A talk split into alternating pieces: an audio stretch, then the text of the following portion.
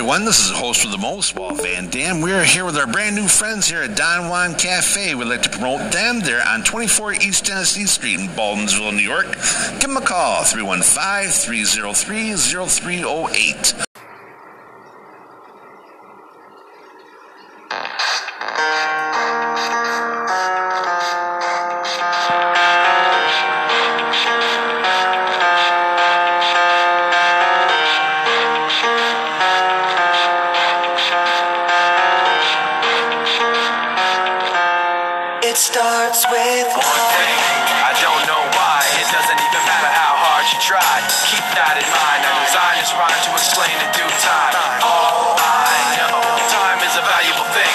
Watch it fly by as the pendulum swings. Watch it count down to the end of the day. The clock takes life away. It's so unreal. Didn't look out below. Watch the time go right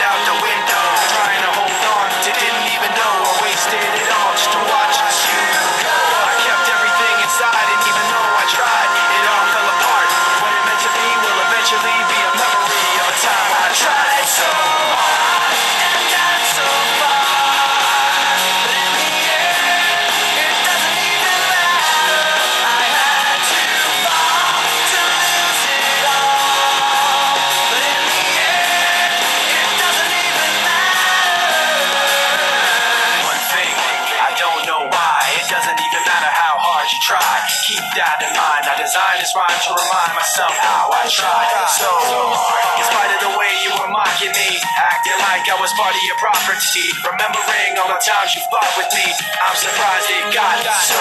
Things aren't the way they were before. You wouldn't even recognize me anymore. Not that you knew me back then, but it all comes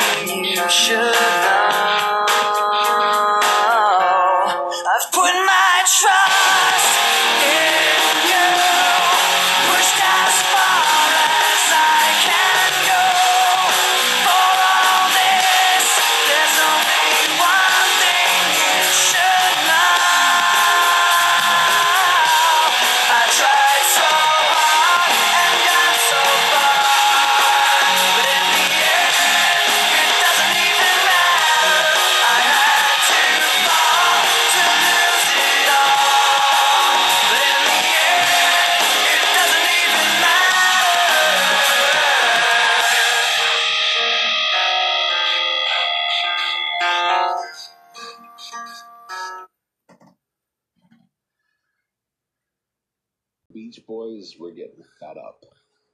They were tired of being promoted as a surf group. They were having their issues with Capitol Records. They wanted to record their own music. Capitol wanted them to record their own style of music. And Mike Lovesham, he wasn't helping matters any because he wanted them to go back and record their old songs. Their last album in the 1960s they released for Capitol Records was called 2020, which is ironic because I'm recording this in 2020. You're But so it was funny. that because it was the 20th album that they did since it began, including live albums and greatest hits albums. By this time, the Beach Boys' contract with Capitol was about ready to expire. Good. They owed them one album and one single. And they just decided to release 2020 was a great, great album. Probably their best album that they did after Pet Sounds in the late 60s. A lot of the songs were in their own style, their own vein, and it was great. But like I said, in the late 60s, their popularity had sunk so bad. 2020 did sell better than Friends, but not by much, unfortunately. This was also the time period where Dennis Wilson ended up meeting Charles Manson. And Charles Manson wanted to be a musician. He wanted to be a popular musician. So he felt being a friend with the Beach Boys, with one of the Beach Boys, could really help elevate him to the next level. No shit. So the Beach Boys recorded one of his songs, which was called Never Learn Not to Love, released it on the album 2020. It was the B side of their single Bluebirds Over the Mountain, and it didn't become a hit. And Charles Manson thought they totally destroyed his song. He wanted, I believe, Charles Manson wanted to kill Dennis Wilson because, as you know about Charles Manson, he was sick. And this really did not help the Beach Boys image at all either. Beach Boys didn't know either. Well,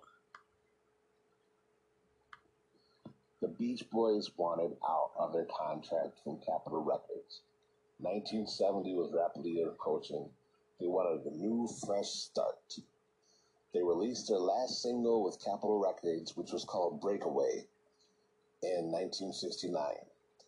Breakaway was an excellent song, and many people have said, and I agree with this, that it was their best single that they released that wasn't a hit song. It's a great song. But because, again, the Beach Boys' popularity was basically non existent, they were forgotten about. The Doors were huge. Jimi Hendrix was huge. Um, different bands were coming onto the scene all the time. The hippie era was in full effect. This is a time around Woodstock.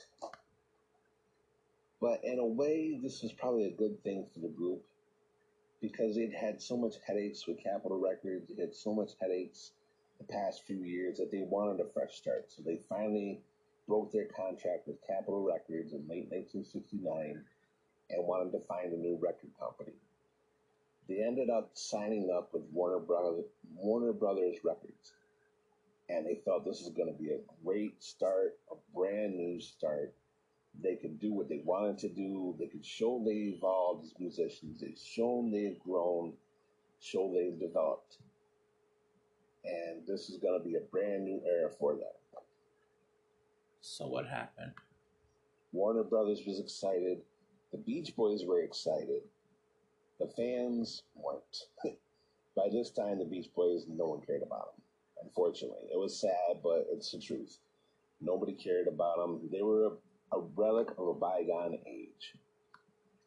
Yeah, they recorded an album in 1970, their first album for Warner Brothers Records, which was called Sunflower. Sunflower was an excellent album. Many people feel it's their second greatest album, right behind Pet Sounds, and I definitely agree with that statement as well.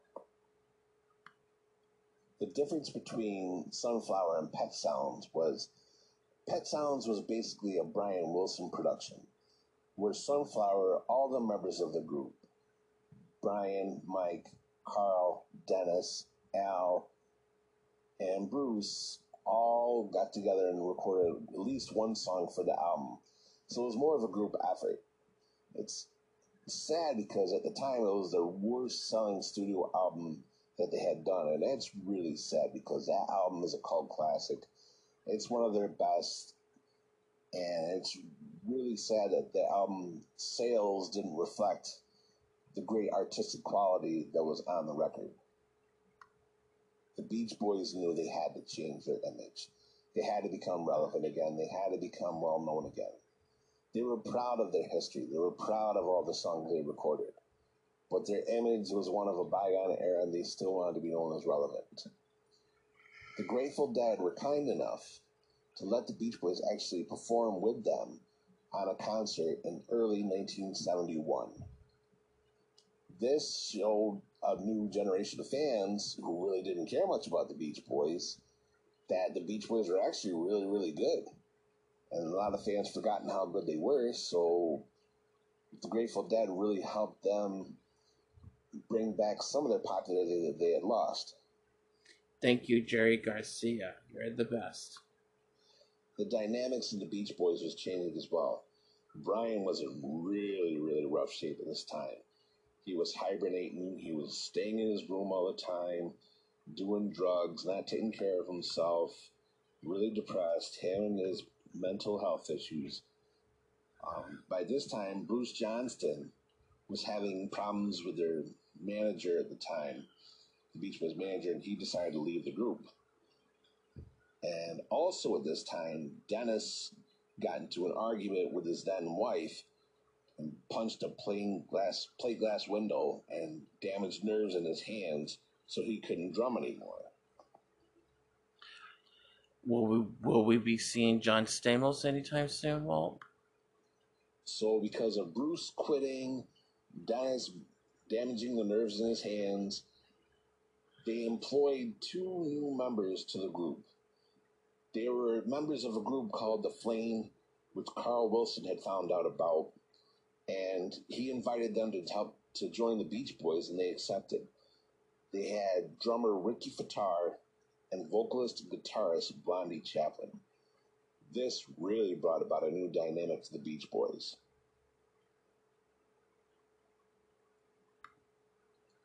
They incorporated more soulful music, more funk, and you could tell it was their style, but not really. However, I love the two albums that the Beach Boys did with Blondie and Ricky. Um, the one that came out with in 1972 was called Carl and the Passions So Tough. Because Carl was basically the leader now. Brian Wilson was unfortunately having a tough time, so Carl was taking over the lead of the group. And Holland, Holland was one of their best albums. They recorded it in Holland, go figure. And even though Brian was a part of it, he still was having problems and wasn't a major proponent of the album. When the Beach Boys released or sent the album Holland in for Warner Brothers to listen to it, Warner Brothers declined it. They said there's no hit single on here.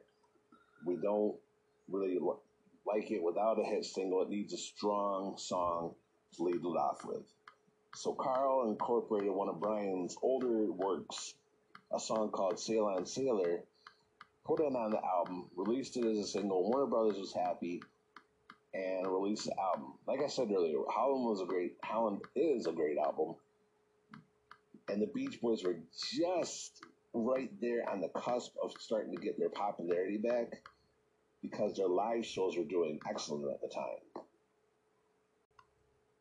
The Beach Boys live shows were really this is the peak of their career for live shows because they would incorporate their old songs but they'd also include some of the more recent songs from Sunflower, Surfs Up, Carl and the Passions So Tough, and Holland. I forgot to mention Surfs Up. That was the album that came out after Sunflower. and That was a great album too. So this time they started becoming known and their concerts were doing really, really good. People were starting to talk about them again. By this time in the early 1970s, there was a generation that didn't really know anything about the Beach Boys. One thing that was kind of ironic is that when Richard Nixon was president of the United States, the Beach Boys albums just were not selling. They weren't doing good at all. Nixon was president in the late 60s to early 1970s.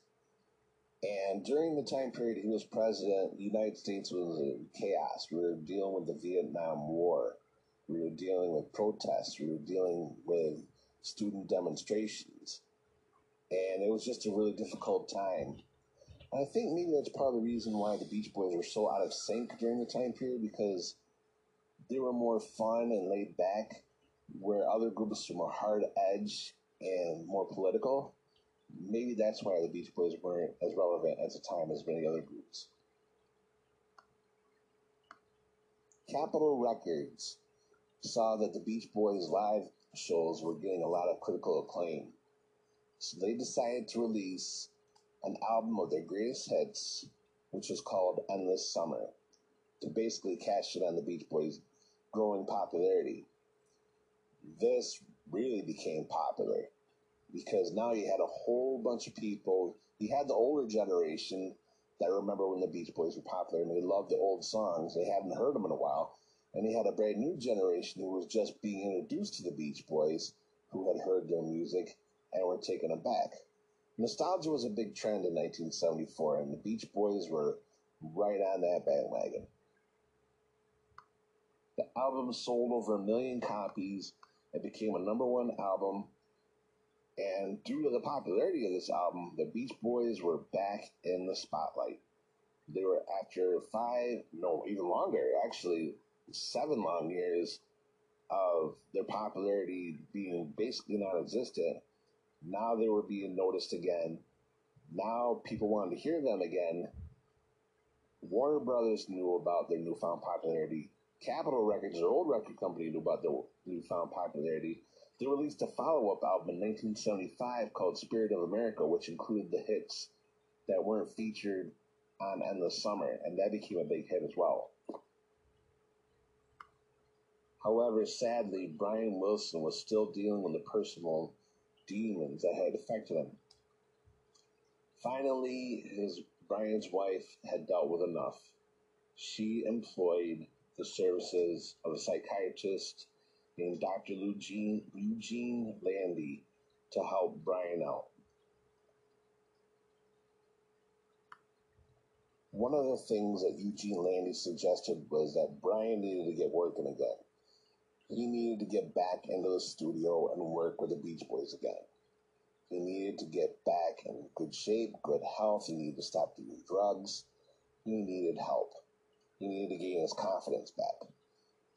So Brian did just that. He went back to his studio, and for the first time in about a decade, he really worked together with the Beach Boys. He had to work with the Beach Boys sporadically, on and off, but it wasn't that much. Like he would do a song here and there, but in early 1976, he became a full fledged Beach Boy once again. He was kind of pushed into it, which in a way was a good thing because if not, who knows what, ha- what would have happened? Brian's health might have deteriorated even more.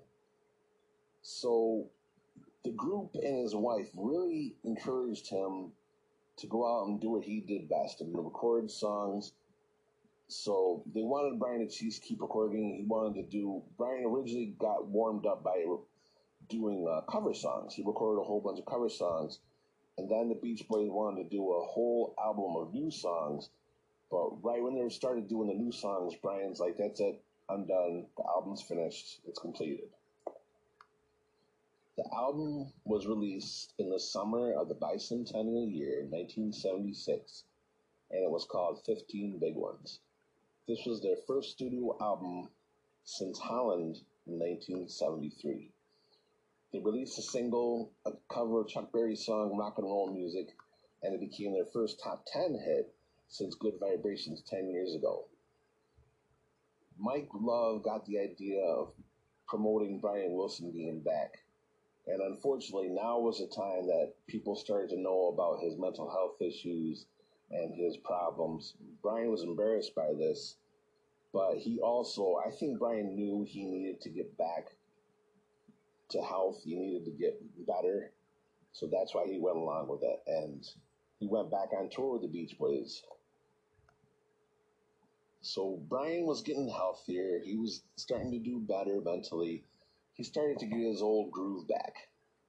And after 15 Big Ones was completed, Brian for some reason or another, his motivation came back for a little spurt, and he started recording several new songs.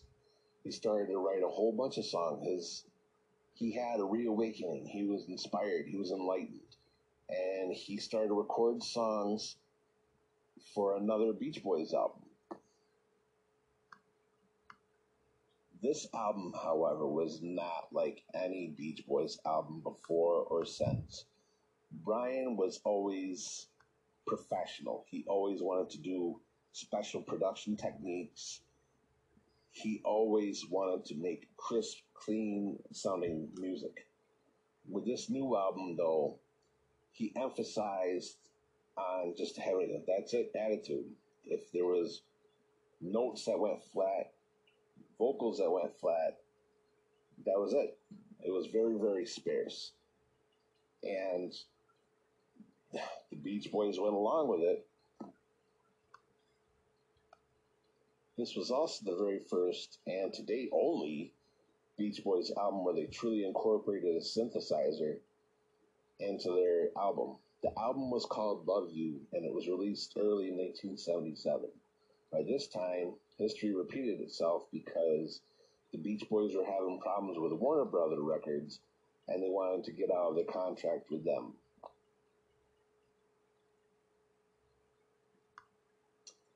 Their album Love You was considered by many critics to be one of Brian's best works. It wasn't a production masterpiece, but this was the most personal album that Brian had ever done. He wrote the lyrics for the album, which is something he rarely ever did. Like I said before, the production techniques were all flat, but this was the Beach Boys at their core. This was sparse recording. This was Brian. This was Brian. This was Brian Wilson at his musical prowess. His production values were the antithesis of pet sounds, but there's a lot of great songs on here. Unfortunately, after release of this album, Brian Wilson and his wife Marilyn ended up getting a divorce. And this started Brian on another downward spiral of taking drugs again, having to deal with his old mental health issues, having to deal with problems with the record company again. And the Beach Boys wanted to sign a new contract with a different record company. So they owed Warner Brothers one more album and they decided to sign with CBS Records. On top of all this, tensions arose between the band.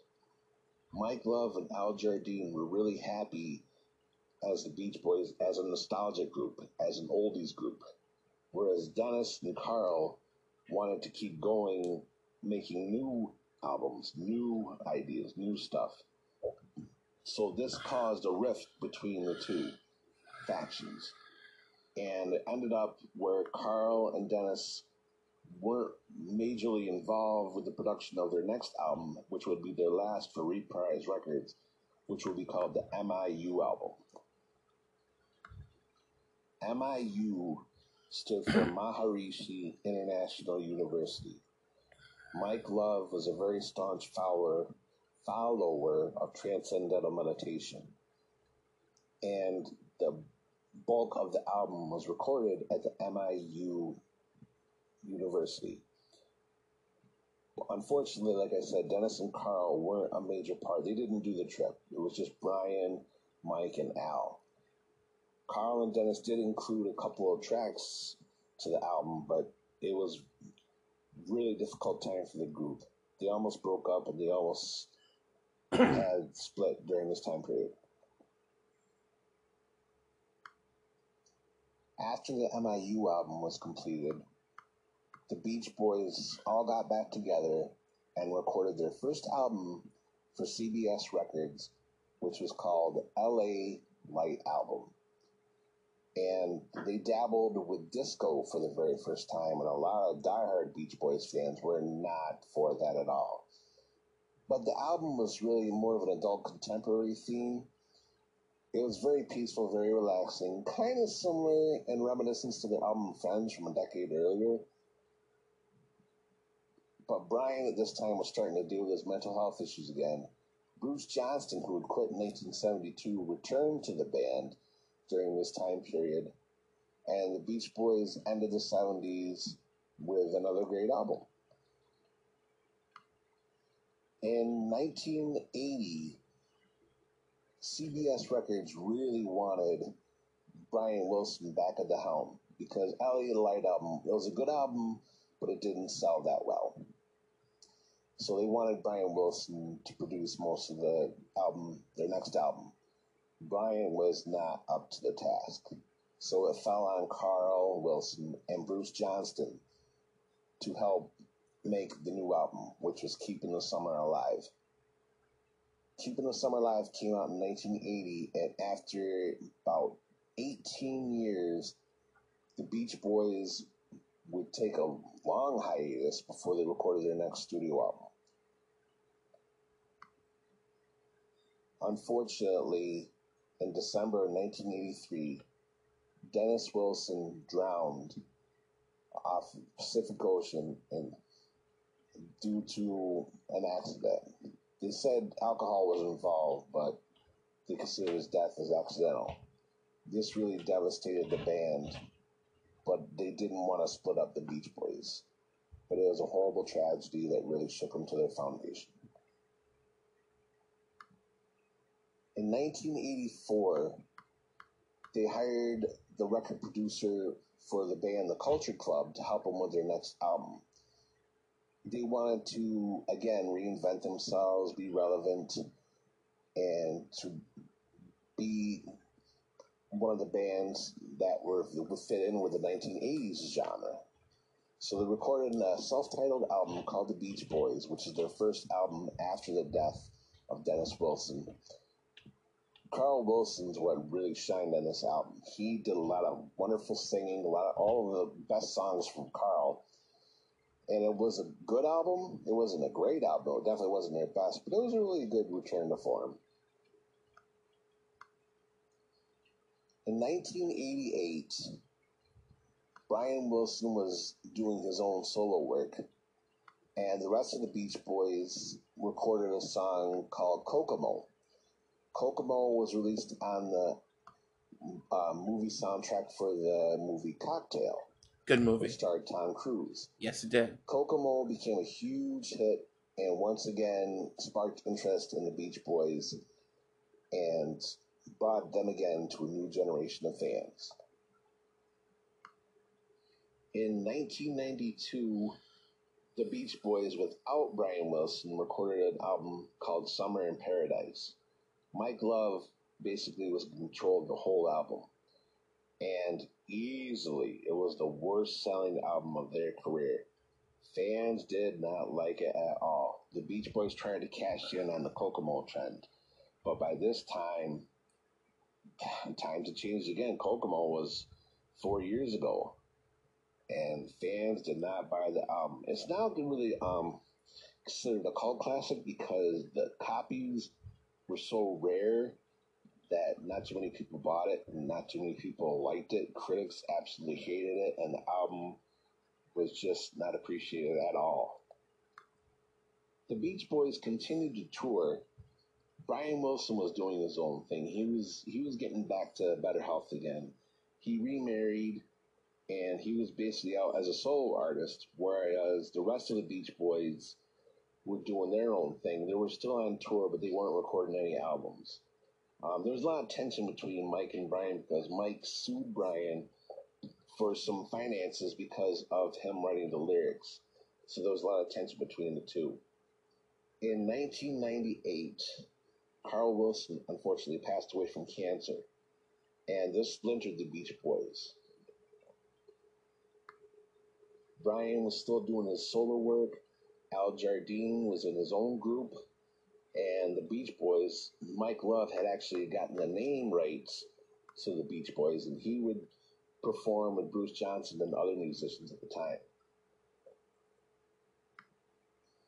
In 2011, a special treat was compiled for the fans.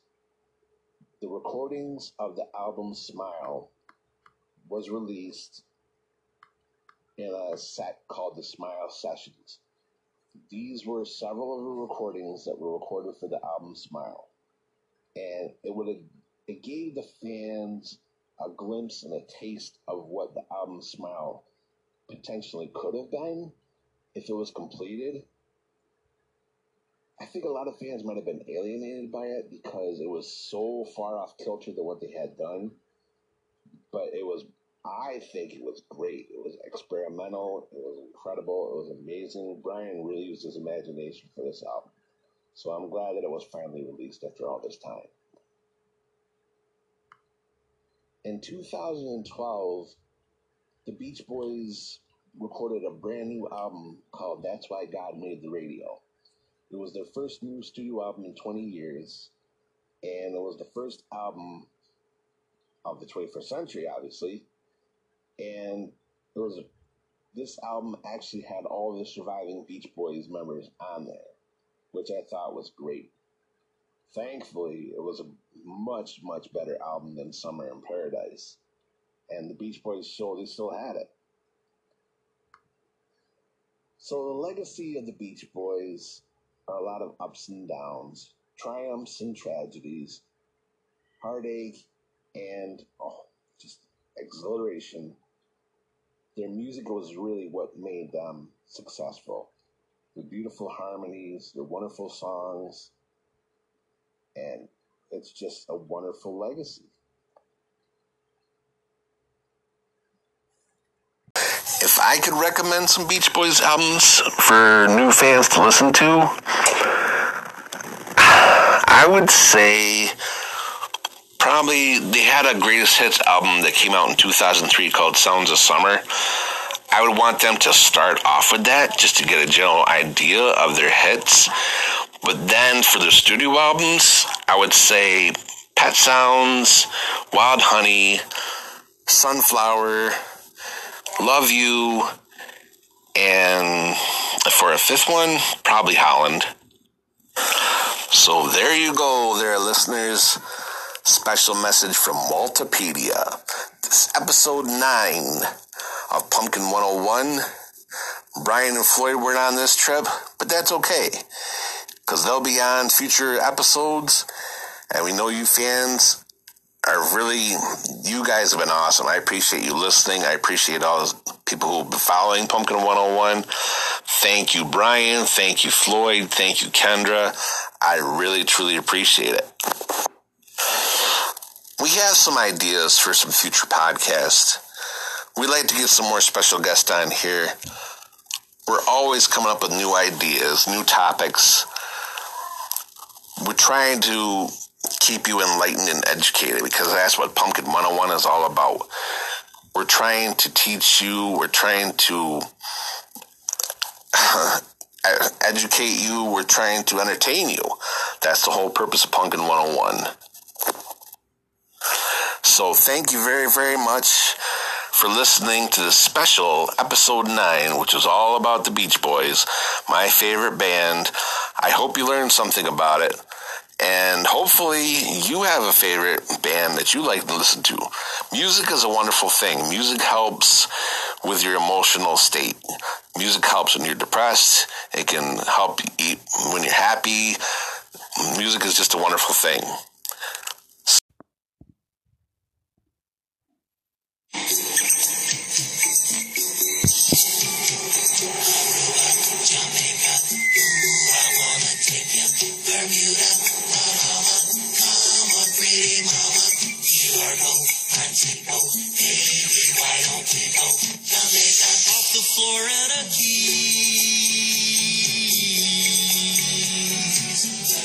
There's a place called Kokomo.